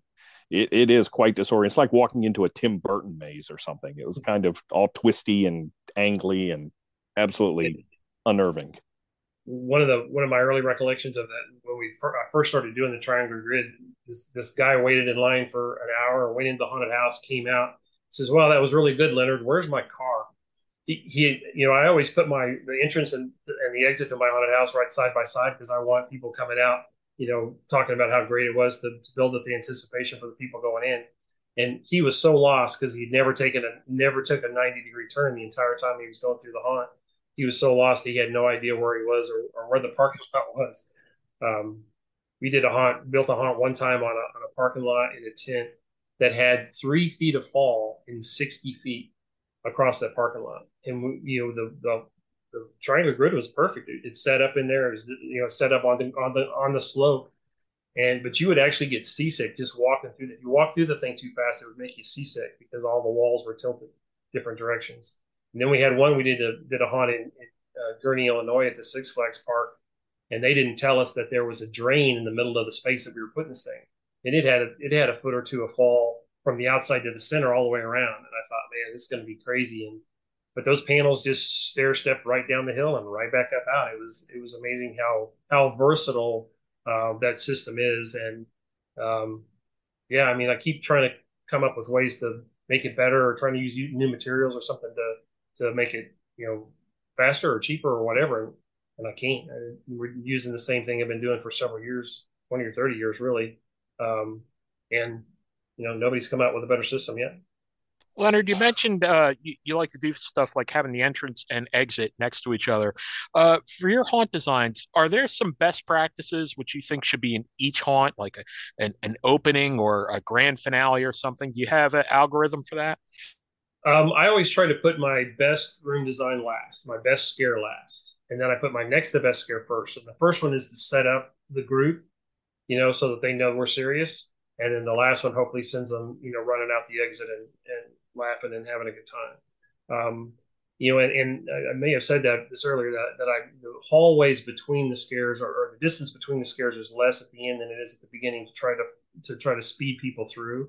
Um, and then I, it is nice to have some kind of a, uh, you know, a grand finale of some kind, you know, just so that you can make people remember, you know, what happened and, and, you know, maybe there's more actors at the end than there are in the beginning. You know, you, the, there's a lot to be said for anticipation, you know, so going through the first part of the haunt and not seeing much, you know, and then having some, you know, some actors pop out and then all of a sudden at the end, they're all over the place, you know, is, is a, is a valid approach for sure. Why are why or why are there so many chainsaws at the end?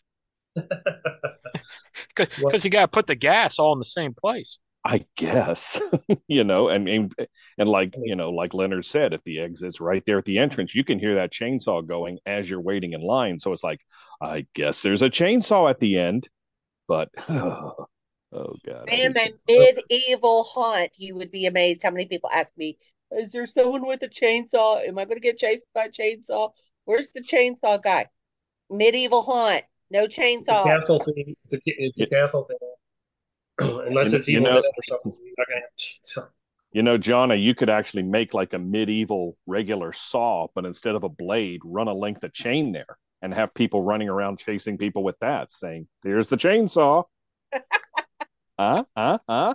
Is you're is welcome part, if that's used. Is, is part of your haunt outside?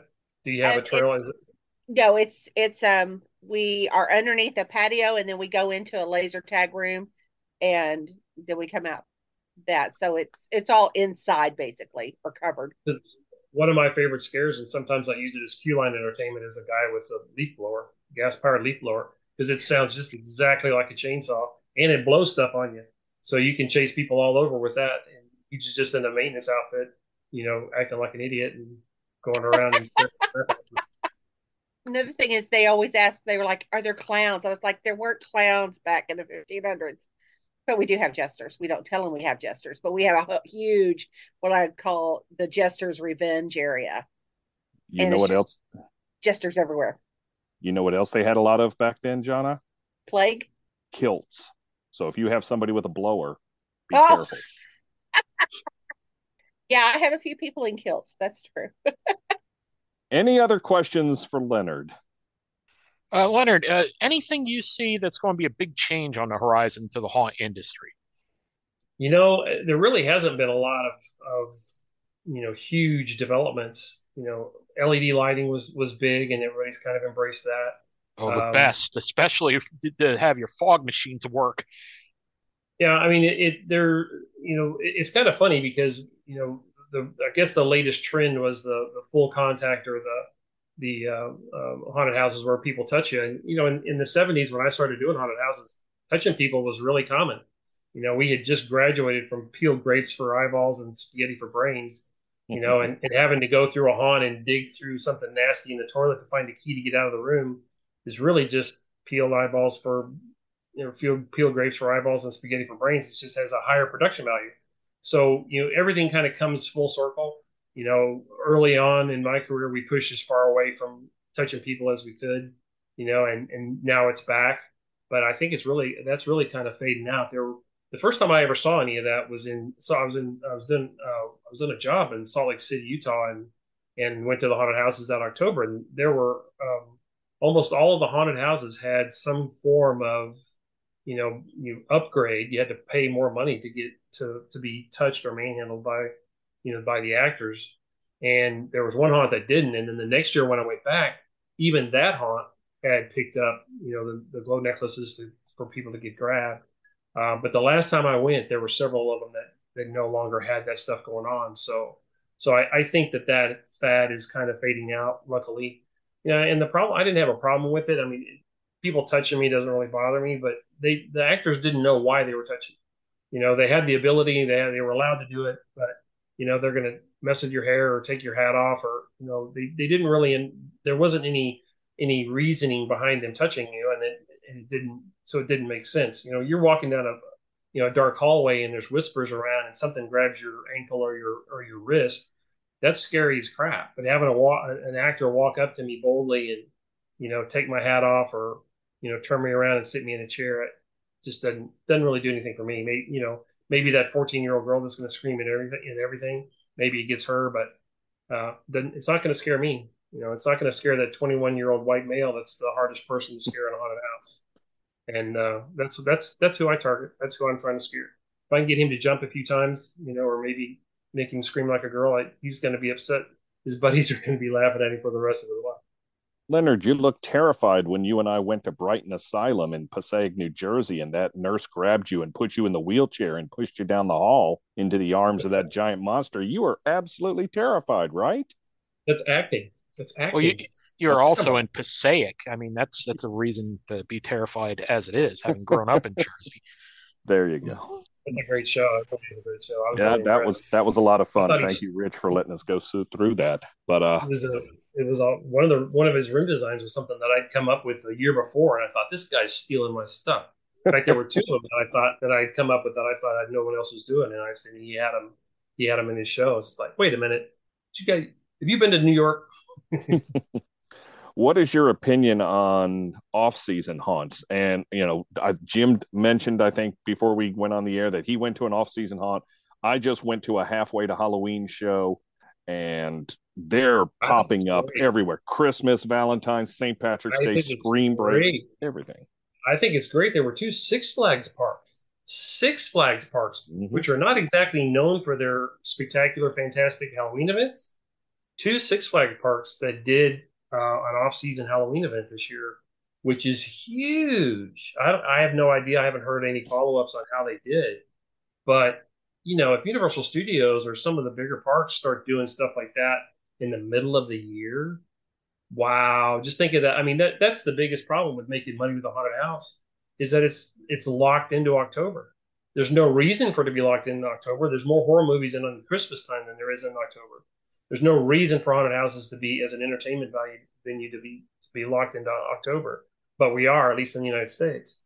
man, if we can expand that into another season and do something midsummer, oh my gosh, that is a game changer.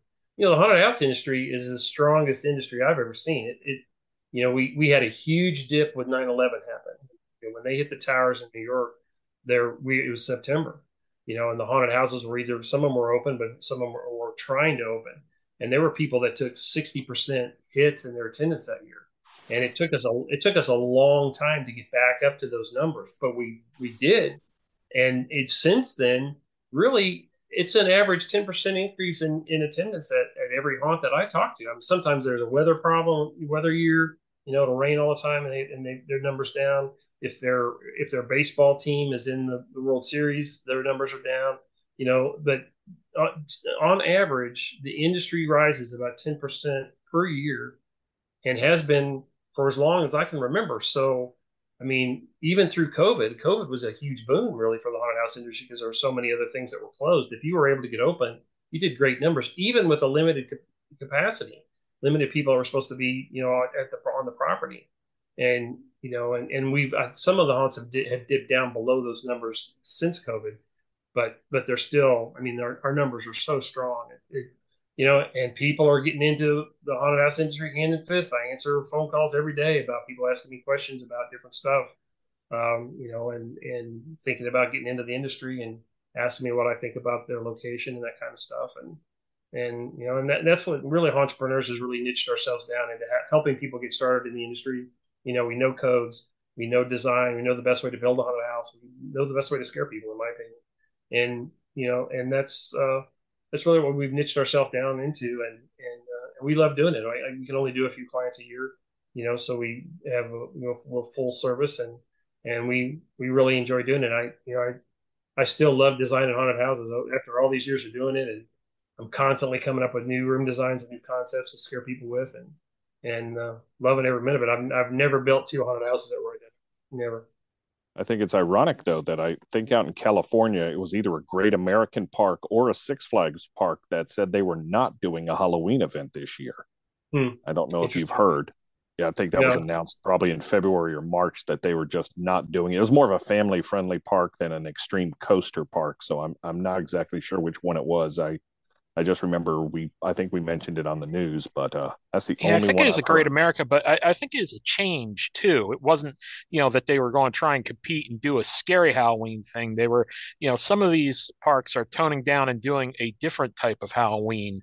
They're doing uh, the family friendly kids stuff. Yeah, yeah, more family friendly or more you know your your traditional you know jack o' lanterns and and and you know decorations and stuff, which you know makes sense, and especially how many you know if you're competing with the big places with the rides and stuff go with it. And i think that's also why um, we're seeing such an uptick in the uh, arbor day i mean halfway to halloween uh, events. Because uh, you know our competition like leonard said haunts will see a drop if your local sports team is in the playoffs well there's your target market and you know there's this time of year there's not as many sporting events you know the, the ones that would uh, you know compete with in the fall aren't happening. Other things that you compete with aren't going on. Big blockbuster movies don't come out till may. Uh, so you know this this this time of year is a new sweet spot and you know you get out of the concept of you know only doing horror haunts and halloween in october you know April and May is is is could be gold for the industry. Assuming you can get building done in time, especially if you're doing major renovations. I mean, the haunt I went to this past weekend oh, was only open halfway. They said they were only opening half the haunt for half the price. That was because halfway to Halloween. So, because they were doing major renovations on the rest of the haunts. So, you know, for those people, especially if you do a major redesign, maybe you could, maybe you should do a halfway to Halloween, half the haunt, half the price kind of a kind of a deal, kind of give people a tease as to what's going to be happening in the fall and, and keep people keep the uh, name of the haunt in the back of their heads. So, well, that's that's that's also you know a, a good thing with planning, and I, I, guess that's a good last question for me for Leonard. Leonard, how much of a haunt needs to be um, changed each year? Is there a percentage that really works? You know, what's really cool about the triangular grid system is that especially in a situation where you're where you are taking your show down anyway if it's in a tent or if it's in a building that's used for other things you never have to put that thing together the same way twice. So you could literally change 100% of it uh, every year without you know without a huge expense. Um, you know, I always like to change the, the the ending if I can, and maybe the beginning. Um, you know, and one of the things that that I've promoted to my clients is, you know, what about sending people through it backwards? Change the costumes, change the name, send people through the haunt backwards. They'll never know it was. They'll never know it was. It's the same haunt. And if you if you when you're designing it, if you look at that and with that in mind, and design it for a flow going both directions, now you've got a haunt that you can change next weekend. Change the costumes, change the name, change the tagline on the on the sign, send them through the thing backwards, and it's a completely different haunt. Any uh, final questions for Leonard? We do need to start winding this down. You're not gonna let me talk all night. Normally we would, but we, we, we have a recording schedule too. We we we have bandwidth. well, there's just so much more to say. We'll have to do it again. Oh, absolutely. We, we, absolutely is correct. So, if there are no further questions, Leonard, we want to thank you so much for taking the time out to speak with us here on the Big Scary Show. This is the part of the show we normally call the plugs. So we want to know you, you, mentioned something about speaking at the Southeast Hollows Haunt Convention this weekend in Savannah, Georgia. Are there other conventions or shows where you'll be speaking at some over the next few months? And um, how could people get more information about, you know, maybe I maybe I want to be one of those people that own a haunted house and I want to find the best way to design it. And I also know that at Fear Expo you were selling books of site plans and designs that you had come up with over the years. How can people find out more information about all of that? You, just Google Leonard Pickel. I show up like a rash. The uh, everything I've got is at Hauntrepreneurs.com. Um, yeah, I, I, had somebody I, every once in a while I'd have somebody call me up and say, you know, Leonard, I, I really like what you do, and I want to do this triangular thing, and and and uh, but I really I just can't afford to, to hire you. Can't afford to hire you don't you have a, a, a floor plan, on a house floor plan that you're not using that you could just give me? And it's just like, no.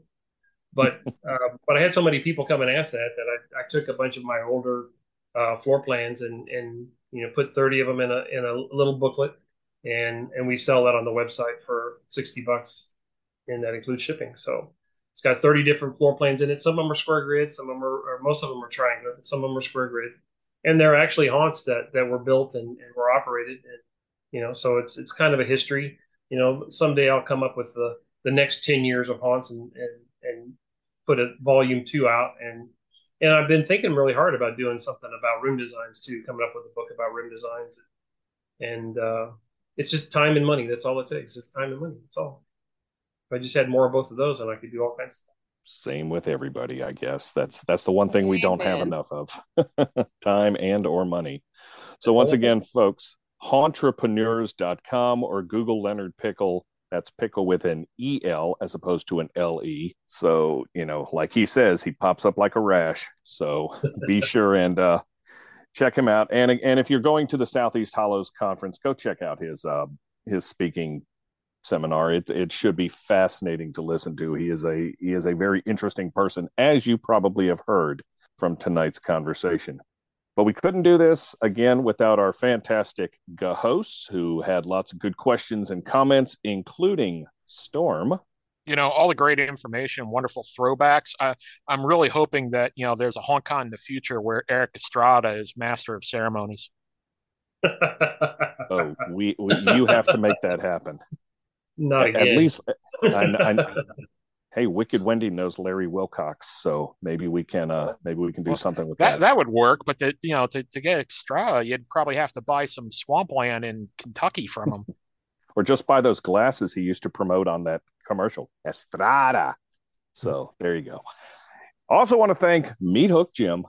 Well, you know, just listening to this roundtable, it just reminds me of why Leonard's called the Godfather. You're just calling me old. Experience, experienced. Well, there's your there's your costume for the next HauntCon, the uh you know Godfather zombie or something. Godfather zombie. Yeah. Oh, I never thought about dress up as a Godfather. Actually, I went as a gangster once, but not really a Godfather. Yeah, oh, that sounds fun. Nothing beats the time. Nothing beats the time you went as the Frankenstein in Orlando, and the person from Universal was teaching you to use a bullwhip outside. So, you know, get this picture in your head, folks. Leonard Pickel's in a Frankenstein's monster costume. He's standing about seven foot five, and he's learning how to use the bullwhip with predictable results. I, I won't fun. go any. I won't go any further than that. But we also want to thank the old crone, aka Jana. Thank you, Leonard. It was it was great talking to you, and uh, we are not going to be back again before Mother's Day. So I want to say hi to all of you haunt moms out there. Happy Mother's Day. Very nice. My name is Drew Badger in Charlotte, North Carolina. And I just want to take the time to say when this show drops on Saturday, I will be watching my oldest daughter graduate from university. So I just want to say, I'm so proud of you. Now get out and get a job so I don't have to pay your life anymore. Anyway, I'm very, very proud of my oldest and my youngest. This is the Roundtable of Terror here on The Big Scary Show okay, now I need our listeners to go completely viral. I want TikToks of people going up to Leonard at haunt shows and giving him a cannoli. Cannoli. Or a bull or a bullwhip. I used to get pickles. People used to hand me pickles. It was the weirdest thing. I was going with the whole Godfather thing, you know, to, to leave the oh. gun and take the cannoli. The time you were the zombie fire marshal was also a brilliant one. That was a brilliant. A oh, that is good. My my concept of a costume is: can I eat in it? Can I drink in it? Can I dance in it. And that's really about it. If it fits those criteria, I'm there. Well, two words that I never thought I would say again are twerking pickle, which I remember from a show many, many years ago. We will, we will not that, discuss that. That we, never happened. That never happened. Have, I wish you would stop spreading those nasty rumors, and I bought all the videos so you have no proof. I have audio that we may have to drop on this show. Mm but our silence can be bought. We will discuss later. Give me a bill.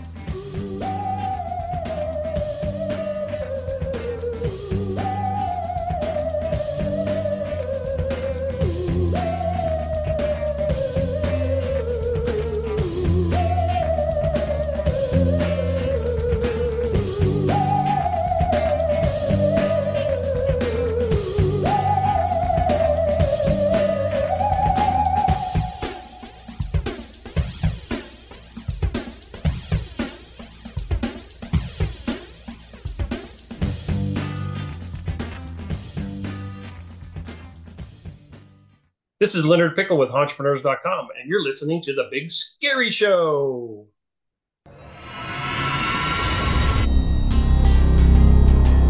Passion is what drives us.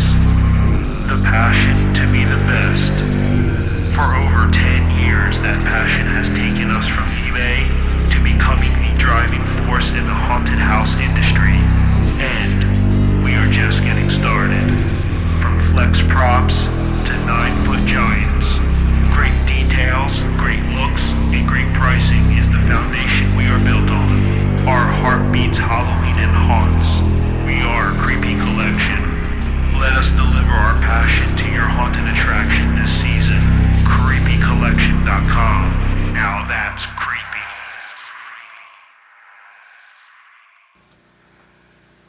Greetings, listeners, and welcome.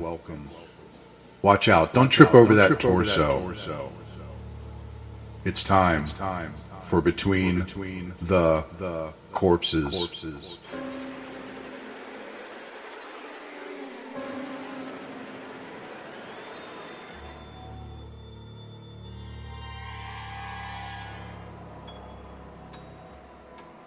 Greetings, viewers and listeners. Meathook Jim here.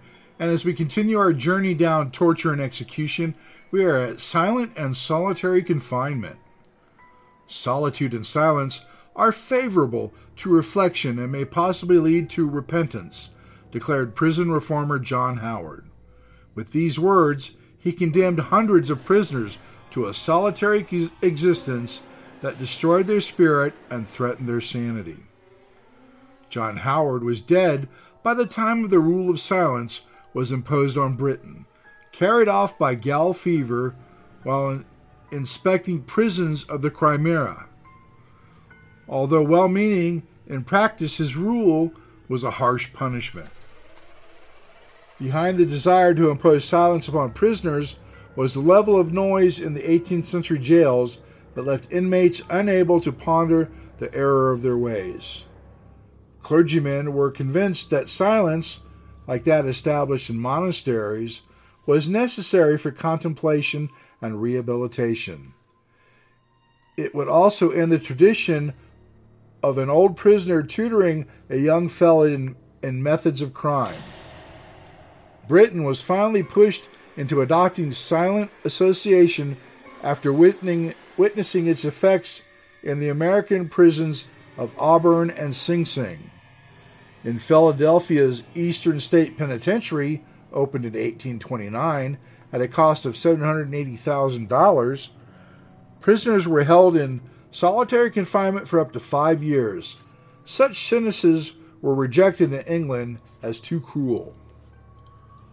All conversation between prisoners was banned at Coldbath Fields House of Correction in London in 1834, the first of 20 English jails to take the monumentous step the governor at Coldbath Fields reported. Prisoners are kept under constant and secret inspection day and night. Every movement of the prisoners is made so at, as to prevent their faces being turned to each other. They are never allowed to congregate or cluster together.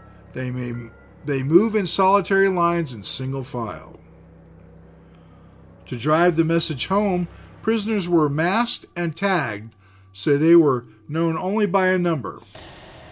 Women donned black veils and likewise wore a tag. The aim was to prevent prisoners from recognizing each other. Speech was punished by a flogging or a bread and water diet. Even a whisper was enough to earn a spell in the punishment block known as the dark cells. Instead, inmates adopted secret codes, including hand signals and pipe tapping.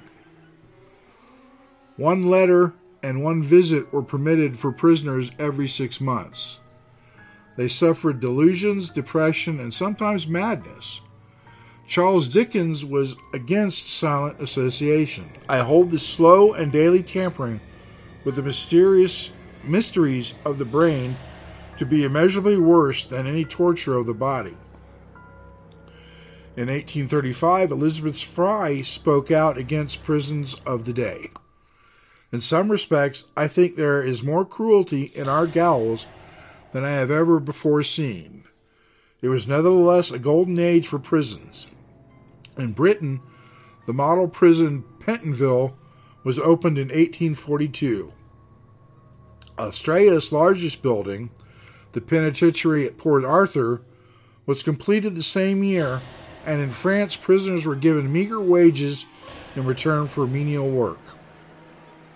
The failing condition of prisoners' mental health eventually caused a rethink about silence in prisons in Britain, as it had done in America. Solitary confinement was officially abandoned, abandoned in Eastern State Penitentiary in 1913, although in reality it had broken down years before. Wow. So, a little bit of Europe, a little bit of U.S. Uh, we'll catch you on the next episode. No. Horror. No. Horror. Stop it! Horror. the ultimate in evil, the absolute in terror from the Shockmasters. Together in the same double shock show. Frankenstein created woman and the mummy's shroud in dripping, dripping color.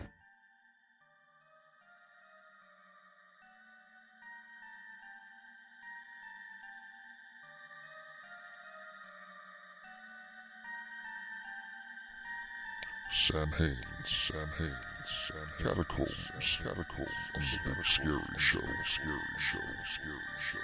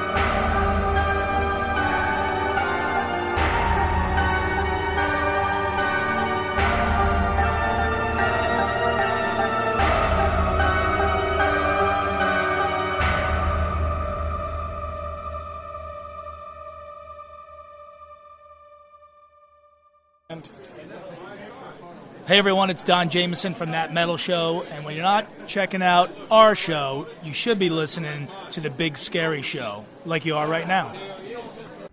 Ohio Haunted House owners, actors, and enthusiasts.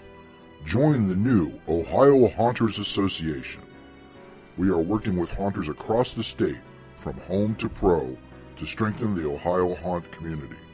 Open to all owners, actors, makeup artists, prop builders, designers, and Halloween paranormal enthusiasts. The Ohio Haunters Association, where haunting is the heart of it all. Look for us on Facebook.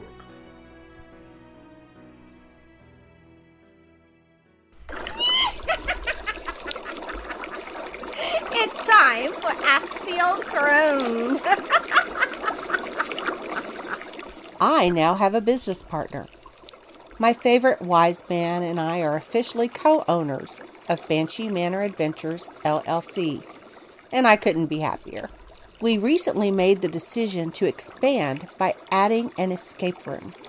But if you're familiar with my haunt, you know that it is a temporary installation. So, how am I adding an actual escape room? Just like the haunt, our escape room is a portable, aka pop up escape room. Adding this to our business will 1. generate income year round, 2. promote the haunted attraction while we're out at events in the local community, and 3. increase revenue during the haunt season itself by adding another ticket item. Now, originally we considered purchasing a larger model that included four separate escape rooms, but between the logistics of something that size being mobile and the price tag, we decided to stick to my usual business philosophy and start small. Trust me, the decision made it much easier to sleep at night. Having a year round business is a different beast and has its own challenges. And I'm hoping to be able to share this experience and any new lessons learned with you along the way. First off, as with any relationship, whether business or personal, communication is vital. It is even more critical when your relationship is both. The wise man and I had a long talk to make sure that we knew what each other's expectations and goals were, how to handle disagreements regarding the business. FYI, I have veto power. And most importantly, how to work together professionally so as not to damage our personal relationship. Much like a premarital agreement that is signed with the belief and hope that it never has to be used, we put everything in writing.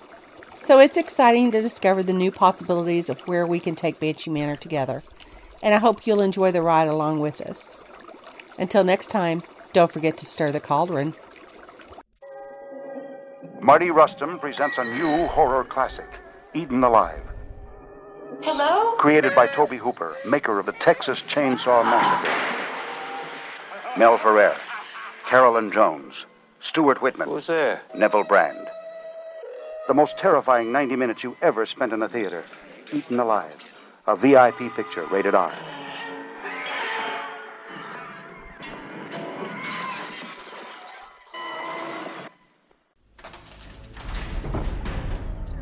Enter the haunted world of Fright Find and discover an environment dedicated to promoting your haunt. Target customers who will influence others on attending haunt attractions, as Fright Find brings in scream seekers looking for haunted places, events, and accommodations of every sort. Various exposure options give you the ability to reach your audience throughout the year. Don't be afraid. Go to frightfind.com now to add your haunt for free and see for yourself the difference Fright Find will make in your haunt listing. All right, guys, this is Bone Daddy from Woods of Terror, Greensboro, North Carolina. A shout out from the Big Scary Show. Sounds good. Verse 13 Blighted on the Big Scary Show.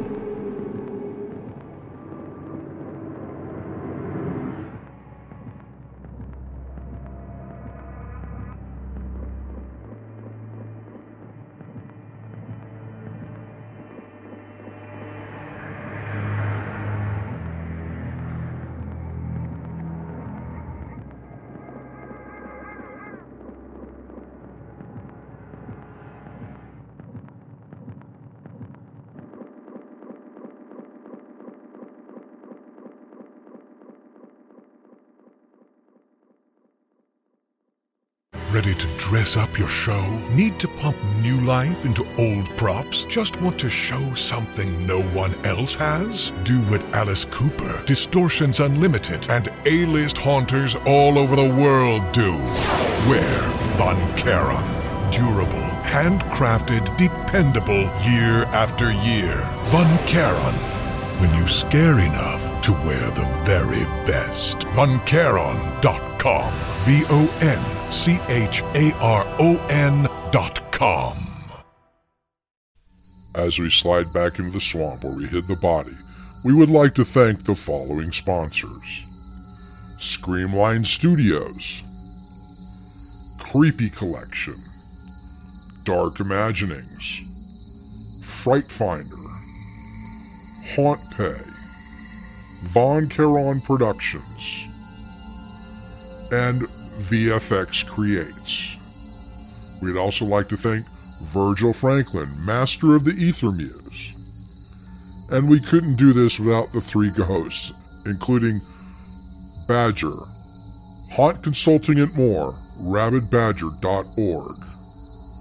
Meathook Jim, check out his other podcast at wrestlehorror.com. And Storm, Rants and More, hauntminute.com. And finally, you, the listener. Without you, we are nothing. The Big Scary Show is copyright Big Scary Show LLC, and no rebroadcast of this show may be made without express permission of the owners. All music used on The Big Scary Show is used with expressed permission of the artists themselves.